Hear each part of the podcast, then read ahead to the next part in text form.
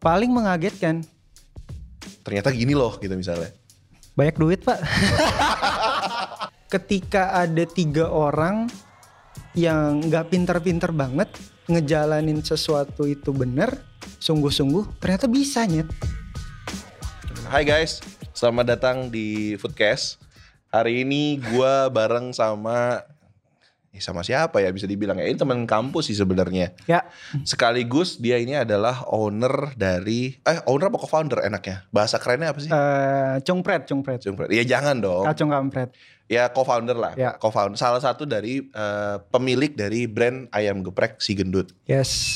Nah, kenapa gua minta Erik yang datang di episode yang kali ini? Ya. Karena memang hidupnya anak agak menarik guys. Sebenarnya dia itu dulu jualan kue. Dia itu jualan kue online. Lebih tepatnya apa aja gue jual.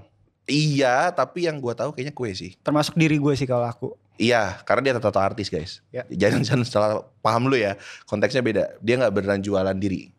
Nggak itu beneran? Iya, oke, nggak usah dibahas di sini. Nggak boleh ya? Nggak boleh. Ya udah ya. Oke, jadi Eh, jadi sebenarnya gini, eh lu ini kan dulu kalau kita balik lagi sedikit flashback ke zaman kita pertama kali kenal. Jadi gua kenal Erik ini udah dari tahun 2011 lah karena memang Ya. kita masuk ke kampus yang sama. Yes. Terus pada saat penjurusan lu pindah ya.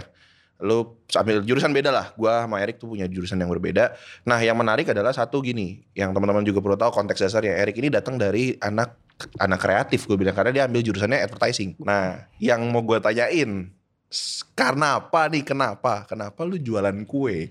Dan itu terakhir-terakhir sebelum lulus kan kalau salah. Apa udah lulus? Semester 3. Eh semester 3 ya? Semester 3 gue jualan kue. Ya, berarti pas kita beda jurusan ya? Kayaknya masih sekelas waktu itu. Enggak dong, udah penjurusan, Pak. Udah ya? Ya gitulah. Pertanyaannya kenapa gue jualan kue? Eh. Pertama sesimpel eh, menurut gue kampus ini fuck up banget. Heeh.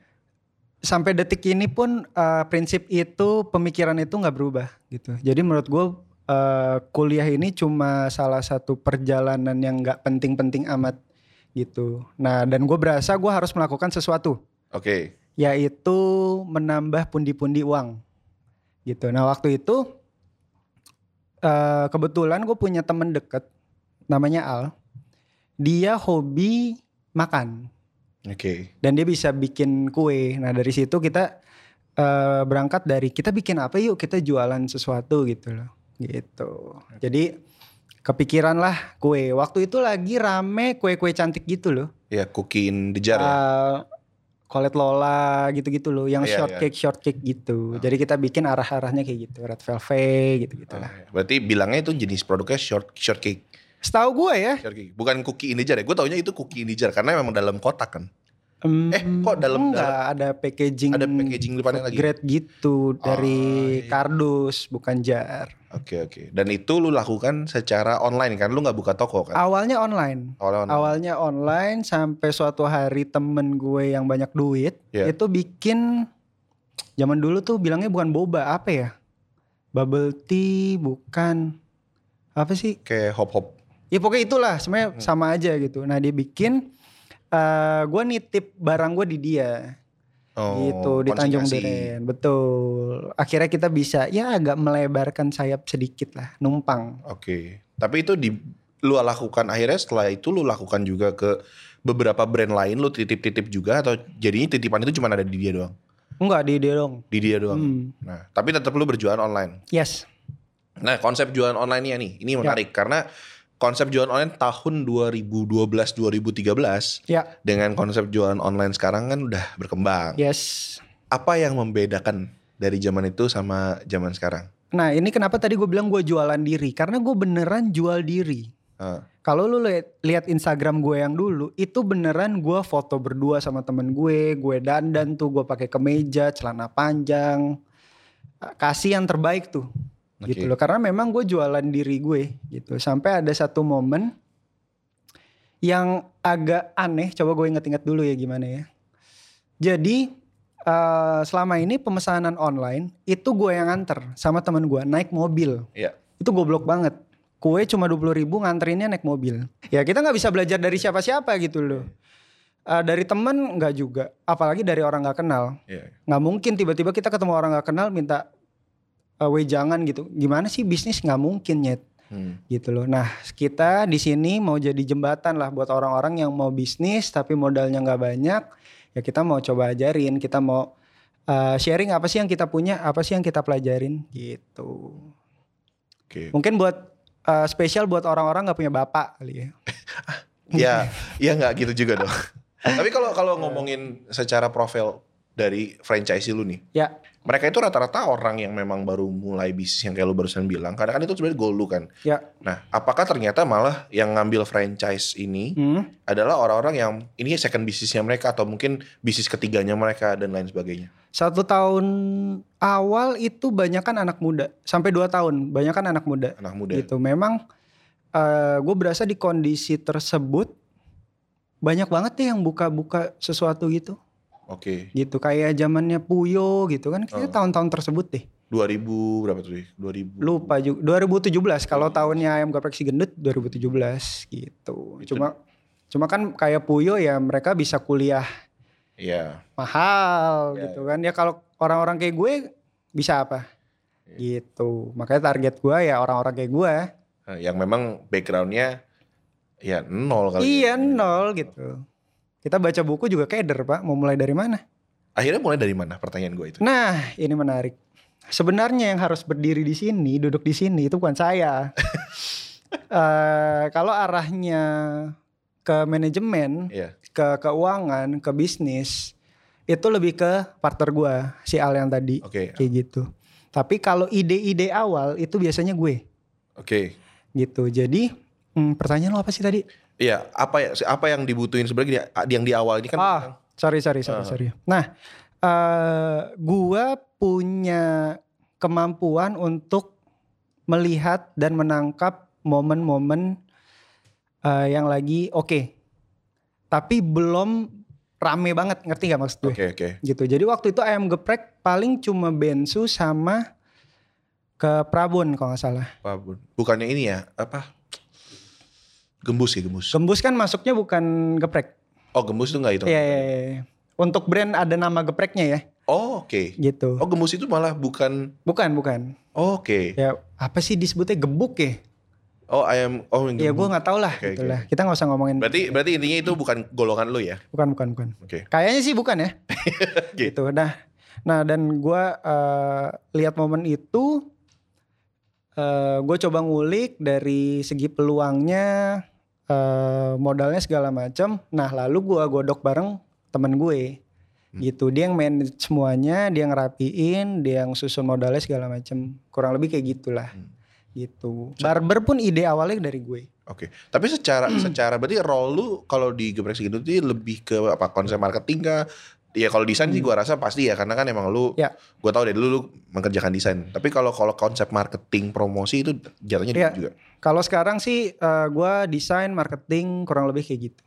Oke. Gitu. Kalau Terus- awal-awal ya yang gue yang idein Oke. gitu. Nah, Bisa jalan karena teman gue. Mungkin kalau nggak ada teman gue, gue juga Struggle. cuma cuma ide doang Hmm. gitu. Berarti executionnya ya. Betul betul. Eksekusinya ya. Nah, proses eksekusi nih. Ya. Artinya memang eh gue juga ngelihat lu kan dari sebelumnya pasti nggak pernah masak nggak sih? Gue kayaknya Yes. ngebayangin lu ngegeprek ayam gitu kan bikin sambal kayaknya enggak Ya, sih. ya, ya. Nah terus apa yang paling apa ya paling penting sih buat teman-teman tahu nih ketika lu memulai bisnis. Kalau kita ngomong misalnya kita bicara ngomongin branding, Ya. itu kan kita bisa ya kita hire orang, kita beli orang bikin logo dan lain sebagainya. Tapi apa sih yang paling penting ketika lu bikin bisnis ya mau itu self own mau nanti Ya. nantinya franchise? Apa yang paling penting? Menurut gue yang paling penting itu adalah partner. Hmm. Buat gue ya. Oke. Buat gue yang nggak punya modal, balik lagi nih ke target gue yang awal. Karena gue berkaca dari diri gue. Buat gue yang nggak punya eh, modal, buat gue yang nggak punya pengetahuan banyak, tapi punya ide, gue butuh banget partner. Tapi bukan asal lu comot partner ya, Iya, iya. itu karena backfire juga kalau salah. Gitu. Nah, gue cari partner, eh, dia temen gue dari SMA, gue tahu visi misinya dia juga, dia juga benci kuliah Hmm. menurut dia dia buang waktu juga makanya kita bisa benar-benar yuk kita bikin sesuatu lo punya ide gue punya ide, dia punya knowledge Oke. gitu. Di situ kita godok bareng. Jadi menurut gua buat eh, teman-teman yang nonton yang mirip-mirip gue kondisinya Hmm, itu cari partner cari partner. gitu. Oke, setelah Hmm. setelah lu dapat partner yang tepat, Yes. lu berberapa kalau bisa gue lupa. Ber, Eh, awal banget gue berdua. Jadi dari Ya. kue, barber sama ini gue berdua awalnya sama Al kan berdua. sama Al. Lalu di perjalanan gue nambah satu. Nama satu si Re- Ready. Ready ya. Nah, akhirnya kalian bertiga Yes. pengalaman. Ya. Nah, ini nih teman-teman juga perlu tahu nih. Sampai di 30 cabang, eh gue ya bisa bilang cabang lah ya Ya. sebenarnya. 30 franchise ataupun 30 cabang pengalamannya yang paling lu nggak pernah duga sebagai orang yang tadinya nggak nggak nggak nyangka juga kan Iya, sebenarnya iya, iya. bisnisnya akan semeledak ini kan. Ya. Pengalaman yang paling mengagetkan buat lu dulu selama lu dari nol sampai sekarang. Paling mengagetkan. Ternyata gini loh gitu misalnya. Banyak duit pak. Iya, iya, iya, ya. itu itu itu itu bener. Tapi bener, kayak gak semua orang siap tiba-tiba banyak duit. Bener Ah, kan? jujur gue nggak siap. Nah, Kita nggak siap. Waktu itu kita nggak siap. Kita Nah. norak. noranya kenapa? Eh, ya orang susah pak. Orang, Enggak, ah, perilakunya jadi seperti apa maksudnya? wah hedon pak saya pak. Oh. Anda mau apa saya beli. Wah, Anda punya apa saya beli. serius. Serius. Oke, terus akhirnya lu bertobatnya bagaimana? Lu menyadari bahwa itu norak dan harusnya gua nggak pakai uang ini buat ini nih. eh Hal-hal yang nggak penting misalnya. waktu kapan ya anjing gue juga lupa lagi. Kayaknya gue sadar, bener-bener sadar ya. Iya. Itu waktu corona deh. Oke, serius mulai Serius, serius, mulai serius. covid ini Mulai karena COVID. ternyata itu mengaruh ke lu punya kapital modal secara bisnis kah? Oh enggak, enggak, enggak. Atau enggak, apakah? enggak. Itu pribadi. Itu lebih ke pribadi Itu kan? pribadi. Kalau lu tanya gue pribadi itu jawabannya. Oke. Gitu. Kalau secara bisnis, Kalau bisnis yang gua nggak duga ya. Iya. Yang gua nggak duga itu ternyata walaupun kita nggak sepinter itu, ketika kita ngolahnya sama-sama itu bisa aja nyet. hmm, menarik. Gue sih nggak pernah kepikiran buka cabang di Bali, Iya, tapi terbuka gitu kan. iya. Gue nggak pernah kepikiran buka cabang di Siantar, akhirnya kebuka. Gitu. Dan terakhir kan di Lombok. Terakhir di Lombok. Kalau teman-teman belum tahu, ini baru buka banget. Nah teman-teman kalau yang nonton tolong pisahkan saya dengan brand ini. Karena ada jawaban itu pribadi, ada jawaban itu untuk brand. Iya, iya, iya. Nah. Tapi gue takut pak nanti nama dia jelek gara-gara gue. gitu. Ya Iya, saya emang iya. orangnya cablak gitu. Iya, iya. Jadi, tapi balik, balik lagi. Lu punya pengalaman buka sampai Bali sampai Ya. paling jauh apa sih kalau boleh tahu? Berarti Bali Lombok tuh termasuk jauh ya. Ya Medan, Me- Oh Medan juga udah ada Iya. ya. Nah, yang lu lihat dari empat titik ini nih, dari Medan, Siantar, terus kemudian Bali dan Lombok, boleh nggak sih lu gambarin kira-kira arenanya seperti apa? jadi gini, eh, kalau menurut kita market itu kurang lebih mirip-mirip Ray. Oke, miripnya? Mirip dalam artian contoh misalnya kayak di Jakarta nih target kita memang eh, menengah ke bawah. Oke, ya. menengah ke bawah dengan ekonomi yang menengah ke bawah juga kayak gitu kan dengan pendidikan kurang lebih juga. Nah, eh, untuk tempat-tempat yang kita jadikan outlet itu juga ada kriterianya. Pemukiman eh, terus bukan daerah yang lintas doang kayak gitu loh. Jadi Oke. kayak dan Mogot tuh kan daerah lintas Iya, doang iya, kan. Lu iya, paham iya, kan maksud iya, gue iya, kan? iya. orang dari Tangerang mau ke Jakarta ya Ya, ngelewatin gitu doang Iya, kan. dan Mogot. kayak gitu kriteria-kriteria itu yang kita patenin kita kulik dan kita copy di tempat lain gitu tapi memang ada penyesuaian lah gitu jadi kayak semurah-murahnya atau semahal-mahalnya di Jakarta itu pasti beda juga nih sama di Lombok di mana gitu jadi base-nya udah ada target marketnya ini di sana tinggal kilik dikit aja lah Oke. gitu Nah, menarik kalau gua bisa bilang gini, gua nangkap dari poin lo adalah tadi kan lu pasti tahu banget secara geografis ya lu anak Jakarta, lu Ya. tahu dong daerah-daerah mana yang memang jal- tadi lo bilang Ya. daerah pintas, daerah memang yang pemukiman, daerah yang memang hotspotnya makanan. yes Apa yang terjadi ketika lu masuk ke daerah? Lu research lagi atau memang maksudnya yang penting si franchisee bilang gua ada tempatnya di sini, ya udah jalan aja di situ. Nah, jadi kita eh, waktu si apa namanya franchisee. Iya. Gue bahkan istilahnya lupa loh. Waktu mereka punya nominasi tempat, kita akan ke sana. Oke, berarti Kita akan survei, kita punya form gitu, kita akan centang-centangin nih yang oke, sisanya kita kasih dia.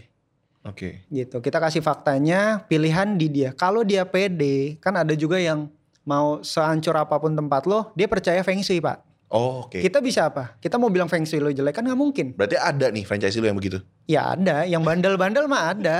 Oke, Gitu. oke, Tapi ya kita coba kasih saran dan misalnya kurangnya di bagian mana, kita coba tambel di sana gitu loh. Karena Oke. waktu dia nggak rame kan juga jadi beban mental ke kita. Iya, pastinya. Gitu.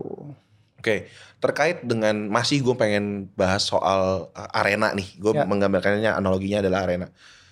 Apa yang terjadi sebuah brand dari Jakarta yang secara target market seharusnya middle low, Ya, terus ini masuk ke daerah, pasti pasti menurut gue itu berubah banget, Ya. Bener nggak sih? Itu punya punya shifting yang lumayan apa ya? Ya beda lah intinya gitu. Jadi, nah yang lu lihat gimana sama persaingan produk lokal di sana? Ini orang hebat loh, nanya nggak pakai list loh. Dari tadi lanjut terus. Oke, eh, jadi kalau di daerah contoh kayak Lombok, di sana harganya lebih murah. Secara produk umum, Iya, oh, bisa dibanding dengan yang lain, ya, betul. dengan cabang lain ya? Betul. Oke. Karena cabai aja dari Lombok, Pak.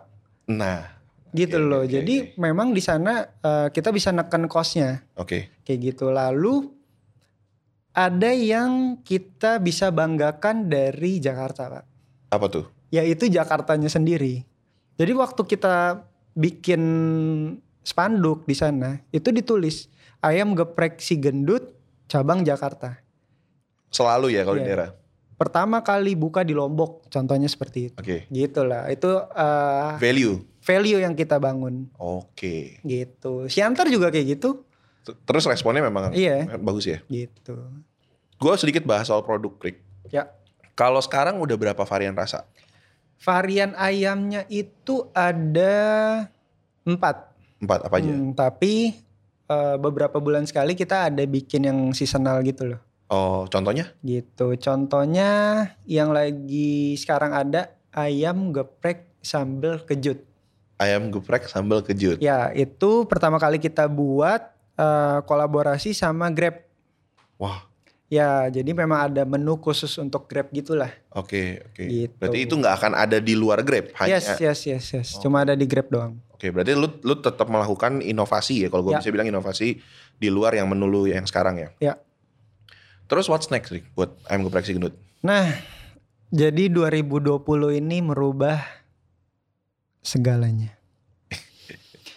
merubah kepribadian saya, merubah pola pikir saya, dan merubah dompet saya.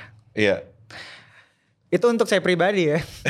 untuk brand gini, uh, menurut gue 2020 itu semua balik lagi ke start. Hmm. Semua, bahkan Pizza Hut aja jualan di pinggir jalan pakai motor 100 ribu dapat 4 Benar, benar. di mana-mana gitu loh. Bahkan brand besar aja bingung pak. Ini serangan alien mana nih? Iya. Gue harus ngapain nih? Kayak nggak siap ya. Gak siap, nggak ada yang siap pak, Iya. gitu loh. Siapa yang udah prediksi beginian gitu ya? Terlepas ini buatan atau enggak ya, gue nggak peduli. Iya. Cuma yang harus kita lakukan, bagaimana kita bisa survive, gitu. Nah, di tahun 2021 nanti kita akan eh, rebranding, Hmm. eh, ibaratnya kalau lu perhatiin, lu pernah makan ayam geprek lain gak sih? Hmm, iya. Walaupun lu setia banget sama gue, Iya iya iya. Tapi Ya. tapi ini fakta ya guys. Gua gua tadi eh, sebelum on cam gue bilang sama si Erik. Jadi beberapa cabang sebenarnya satu-satunya cabang sih yang di daerah eh, tempat gue tinggal itu cabang dia. Tapi franchise ya, maksudnya Ya. itu franchise. Gua dan beberapa tim dari uh, Three Senses itu makan Ya. dan kondisinya pertama kita makan bareng. Jadi kita beli bareng terus kita makan bareng. Terus akhirnya karena beberapa suka jadi semuanya pesan masing-masing nih. Sebenarnya empat pates ya akhirnya pes- pesan masing-masing dan yang gua terima ceritanya ini ini tidak karena Erik gue undang di sini ya jadi gue ngomongnya manis-manis ya. Tapi bener, jadi pas gua denger dari teman-teman Trisenses yang lain yang makan juga dengan kondisi pembelian yang di hari berbeda dan, waktu yang berbeda, kualitasnya itu masih sama. Nanti gue Alhamdulillah. nanti gue mau ke sana sedikit. Tapi kalau ngomongin brandingan yang teman-teman yang lain, iya gue tahu karena mereka pasti udah yang packagingnya yang udah eh, desain sendiri dan Ya. lain sebagainya. Nah itu berarti itu yang mau lu lakukan buat, Sebenarnya bukan eh, itu tahap berikutnya. oke, Jadi yang mau kita tekankan di sini adalah sebenarnya kalau lu bandingin sama ayam geprek lain, kita itu ayam geprek yang tradisional. Hmm, Kenapa? Karena kita pakai ayam utuh. oke, Kalau yang lain itu eh, kayak File. ayam ya ayam file, fried chicken gitu. Iya, iya, Tepungnya padat segala macem. Hmm. Nah kalau kita memang dari awalnya sudah di eh, digodok dulu, dibumbuin dulu, baru kita goreng tepung. oke. Nah di 2021 kita mau bikin itu lebih tradisional lagi. Malah menuju lebih tradisional. Yes gitu. Jadi kita mau menancapkan kuku lebih dalam kalau kita ayam geprek tradisional. Wah, menarik. Kayak gitu dengan dengan bumbu yang lebih kental, dengan nanti ada tambahan masih dirahasiakan. Iya. Dan pastinya kita akan eh, ganti packaging juga gitu, biar terkesan lebih tradisional. Oke. Gitu sih. Berarti itu next yang akan dilakukan. Yes, yes, Belajar dari 2020 nih ya. Ya, Berarti kalau gua bisa tarik sedikit lagi ngomongin soal eh, produk deh misalnya. Secara produk ini sendiri kan ayam geprek ya. Ya. Susah nggak? Seberapa gini? Bukan susah sih. Lebih ke gue penasaran sih karena gini. Kita ngomongin ayam geprek kayak tadi gue udah bilang. Pecel lele juga ayam. yes. Meskipun namanya pecel lele ya, tapi Yes. orang kebanyakan juga makannya ayam goreng. Terus kita bisa bilang ayam lagi ya ayam ya quote and quote kayak fried chicken gitu ya. Itu kan juga ada. Gimana sih maksud gue gini loh. Tantangannya apa sih ketika lu bikin ayam geprek si gendut? Ya. Dan lu sekarang malah mau kalau gue bisa bilang ini lu penetrasi ya. Maksudnya artinya lu bener-bener pengen keluar dari golongan-golongan ayam yang pada umumnya. Terus lu akan lebih spesifik nih Yes. ya kan? Itu challenge terbesarnya apa sebenarnya? Se- Gimana lu edukasinya ke market? Ya, ya. Nah, em, balik lagi ke yang awal tadi gue bilang, untuk edukasi orang lain yang melakukan edukasi, Pak. Maksudnya? Karena kan gue eh, follow the trend, tapi gue follownya kayak dua, dua satu dua brand yang nongol. Nah, gue ikut nih yang ketiga Oke. kayak gitu. Jadi eh, ibaratnya eh, masyarakat udah tahu si ayam gepreknya ini. Nah, gue ngikut, tapi gue nggak di belakang. Hmm, Gue masih ikut di awal-awal. berarti gelombang pertama lah. Gelombang pertama. Itu gue cari kata itu tuh nggak ketemu pak. gitu. Oke. Jadi edukasi udah lumayan gampang lah waktu itu. Gitu bro. Dan sekarang seberapa pengaruhnya online terhadap bisnis lu sendiri? Balik lagi nih 2020 ya. Hmm. Itu online penting banget dan eh, yang kena dampak covid ini bukan kita doang pak. Iya. Semuanya, benar-benar semuanya. Dan Grab juga kena. Dan regulasi buat merek-merek kayak kita nih keganggu juga persenannya. Hmm. Kayak gitu. Jadi sebenarnya terlepas kita online sama si ojol-ojol ini, kita juga harus bisa online sendiri sih. Hmm. Gitu. Dari 2020 gue belajar seperti itu. Ya gitulah kurang lebih. Iya, iya. Berarti memang switching ya menurut Yes, gue. yes, yes. Sangat behaviornya berubah. Ya. Eh, perilaku konsumennya sendiri pun berubah. Nah, kalau boleh lu bagiin sedikit tips lah buat teman-teman yang baru. Karena gini, gue juga setuju ketika 2020 gue pun juga eh, switching karir. Ya Keren ya bahasanya switching karir ya. keren sekali. Jadi kalau teman-teman, gue sebelumnya di episode sebelumnya gue udah jelasin sebenarnya background gue. Background ini kan gue orang kerja sebenarnya. Ya. Artinya gue eh, karyawan swasta, lama di karyawan swasta. Terus sekarang nggak cuma karena podcast ini, tapi memang gue ini kan juga mau masuk ke dunia kuliner. ya Meskipun dulu gue backgroundnya kerja di dunia kuliner juga. yes. Nah, boleh nggak Rick, lu bagiin beberapa hal yang menurut lu uh, fondasi, fundamental penting buat teman-teman tahu, buat teman-teman yang seperti gua yang baru masuk, baru mau masuk ke dunia, dunia kuliner, Ya. gitu. Jadi uh, mereka yang mungkin uh, bingung nih, kalau gua mau bikin uh, usaha di bidang kuliner, apa sih yang paling penting? Kalau boleh dibagi mungkin tiga hal atau lu terserah lu punya berapa hal yang menurut lu pokoknya kalau lu bikin usaha sebenarnya paling penting itu ini dulu sebelum yang lain-lainnya ya. Ya. Gitu. Boleh nggak dibagiin? Hmm, gue nggak punya rumusnya, Hmm. tapi gue ceritain dari pengalaman aja. Ya. Baik lagi yang tadi gue udah jawab. Yang pertama, kudu punya partner. Ya, itu yang pertama partner. Eh, satu aja cukup, tapi lu bisa bener-bener ngebagi. Gitu loh. Ini ada satu tantangan besar, lo sendiri buat kapasitas gue. Gue bisa bilang gue nggak bisa. Ide gue cuma bakal jadi ide aja tanpa partner gue sekarang. Oke. Kayak gitu. Jadi menurut gua harus cari partner yang tepat. Itu yang pertama. Lalu yang kedua dari gue ngomongin kalau udah ada ide atau belum ada ide. Eh, let's say boleh dua-duanya deh. Misalnya kalau ngomongin kalau ngomong partner menurut gue ini berarti konteksnya sudah ada ide. Sudah ada ide. Oke. Karena pengalaman gua selalu gue udah ada ide tapi gua nggak bisa eksekusi sendiri. Bener, lu at least udah mencium peluangnya. Yes. Oke, kita bicara di situ dulu. Berarti kalau lu udah punya ide, eh lu harus cari ini yang mau sikat siapa nih? Ini targetnya siapa Hmm. nih? Tapi bener-bener lu tahu seluk beluknya ya, habitnya apa? Contoh, hmm, barber deh. Contoh barber nih. Ini kabur sedikit dari makanan. Ya.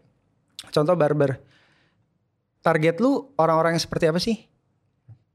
Yang flamboyan, contoh contoh yang nggak pede, contoh yang eh, pengen gaya, pengen jadi bad boy, kayak gitu. Jadi sampai habitnya aja kita tahu, gitu.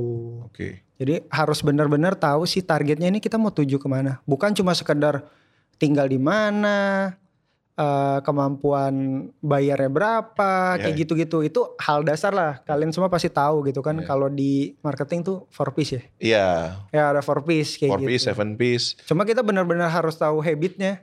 Gitu. Oke, oke, oke. Gitu. Itu, yang kedua. dua. Hmm. Lalu dijalanin sih nyet. Kalau gue, Kerjain ya. iya kalau karena balik lagi yang tadi gue bilang, yang lu tanya apa sih yang lu paling gak nyangka?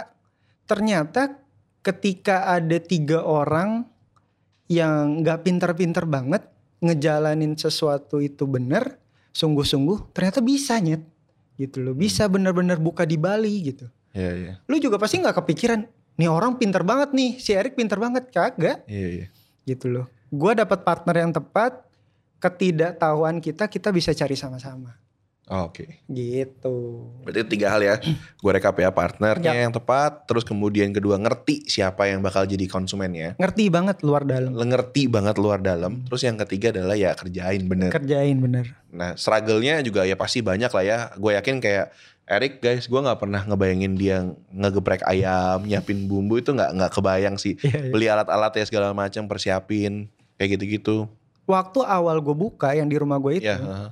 gue emang nggak bisa ngegeprek dan bikin sambel. sama sekali nggak bisa. Nggak bisa. Sekarang udah bisa. Itu dua teman gue. Oke, Gue bagian kasir. oke, oke. Gitu loh. Jadi mau enci-enci ngomelin gue, nunjuk-nunjuk gue, itu gue udah rasain semua. Dan gue tetap senyum. Oke. gitu jadi benar-benar ketika lu ketemu partner yang tepat kayak di sini nih ada laupannya bagian uang ada bagian video ada yang bagian di depan ada yang bagian branding semua benar-benar full pak Iya, iya. gitu loh makanya gue berdiri di sini gue nggak berani bilang ini karena gue yang hebat kagak Iya, iya. karena gue punya Tuhan yang hebat Wow, wow, wow. di samping Tuhan yang hebat gue punya partner yang Dan- luar biasa Dan luar biasa, ya, ya. Gitu. Berarti itu pelajaran terpentingnya karena ya berarti ya nggak salah juga sih. Tapi eh itu tadi kadang gue liatnya tuh ya lewat eh, sesuai dengan harapan sih. Sebenarnya Yes. kembali lagi balik lagi sesuai dengan harapannya eh, podcast ini supaya teman-teman juga tidak merasa sendirian ketika Iya. mereka eh, bikin bisnis. Karena gini Rick, yang mau yang selanjutnya sebenarnya ini terakhir banget sih. Karena gue pengen eh, challenge lu perspektif lain. Kebetulan eh, lu ini punya teman ya ya kan kebetulan lu punya teman lu udah kenal teman lu yang memang lu tahu kapasitasnya dan lu udah ada idenya Yes. lu jago melihat peluangnya Ya. Tetap menurut gue itu talent ataupun juga harus inilah ya uh, bis insting bisnisnya itu harus jalan. Terus what's happen dengan yang nggak punya itu?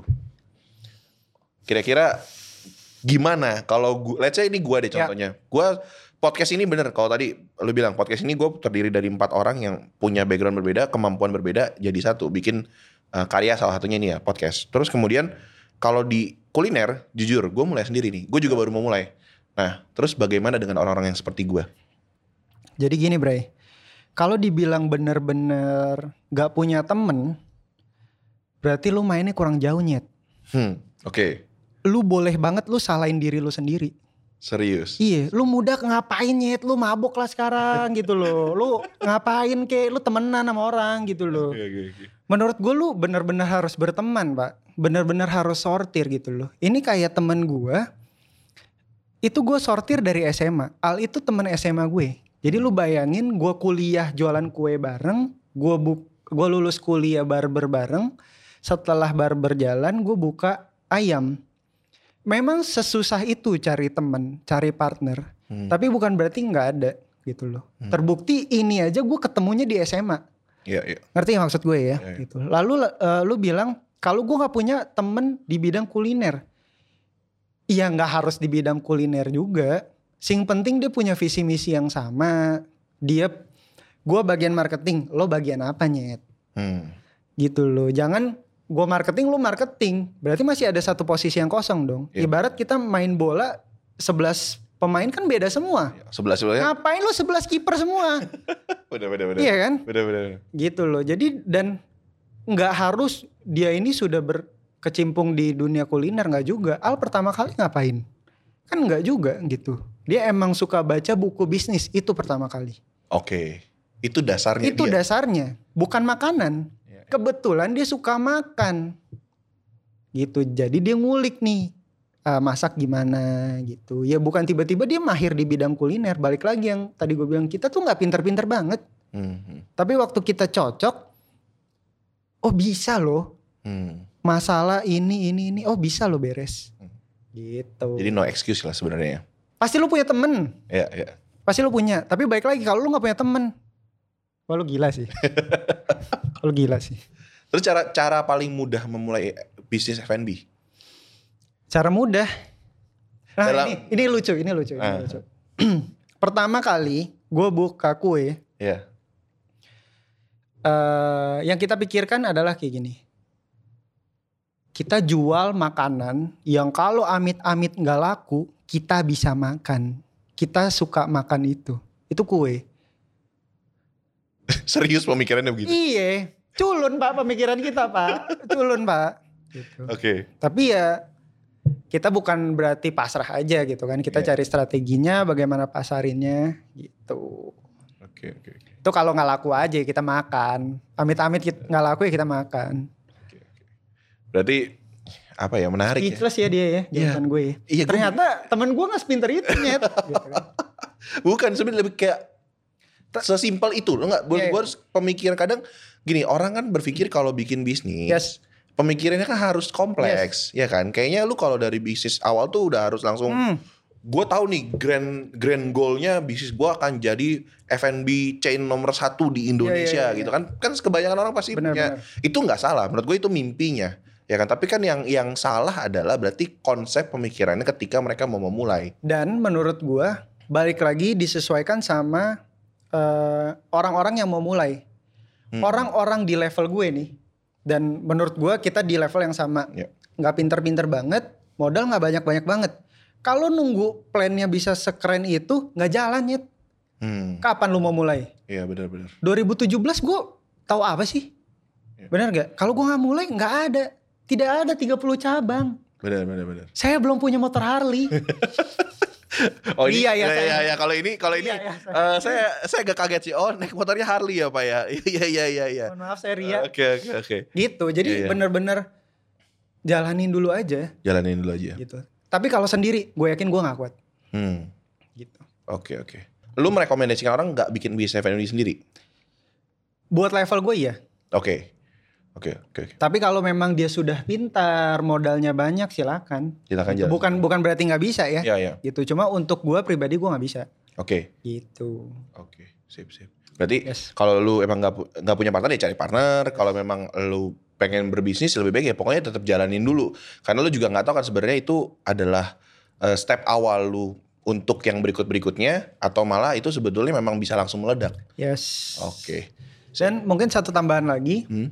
Eh, partner di sini bukan berarti harus temen gitu ya. Ya ya. Orang yang apa namanya lo bukan temen juga bukan circle pertemanan deket lu bisa jadi partner juga gitu kan ada hitam di atas putih pak Iya, iya benar. gitu pintar-pintar nyarinya lah gitu Oke. karena waktu sendiri beratnya berat sumpah Berat ya? Hmm, karena nggak ada yang nabok lu di saat lo offside Iya, iya. waktu lo terlena waktu dia maju banget dan nggak ada yang nabok lu juga waktu ini bisnis nggak jalan-jalan Oke. gitu jadi atas bawah ditabok Atas bawah ditabuk. Dalam kondisi apa pun ya artinya ya pasti ada yang remind terus. ya. yes lo sendiri lo nggak tahu ini udah sampai mana sih gitu Oke, baiklah. Thank you Rick yes buat hari ini thank obrolannya. you semoga bermanfaat Iya terus oh ya teman-teman jangan lupa kalau misalnya mau tahu tentang eh, bisnis franchise-nya ayam geprek lu hubunginnya ke mana? Eh, ada nomornya Iya. Cuma mampir aja ke Instagram kita ayam geprek si gendut. Di situ ada nomornya di bio-nya Oke. gitu. Nomornya saya nggak hafal soalnya. Iya. Nah terus buat teman-teman yang eh, mau franchise jangan pakai nama palsu, jangan pakai nama Selin. Terus ternyata yang datang Joko ya. Jadi jangan lupa teman-teman follow dulu, terus cari tahu di sana ya hubungin Iya. kita langsung di bio ya. Oke, sip. Thank you. Terima kasih. Thank you, Rick. Thank you, thank you. Jadi teman-teman jangan lupa juga eh, tetap follow kita di Spotify, di Foodcase by, by Three Senses. Terus kemudian juga jangan lupa subscribe juga. Ini kan bakal masuk ke YouTube ya. Gokil. Ya, subscribe kita juga di uh, threesenses.com. Oke, bye-bye semuanya. Yo, thank thank you. you. Bye.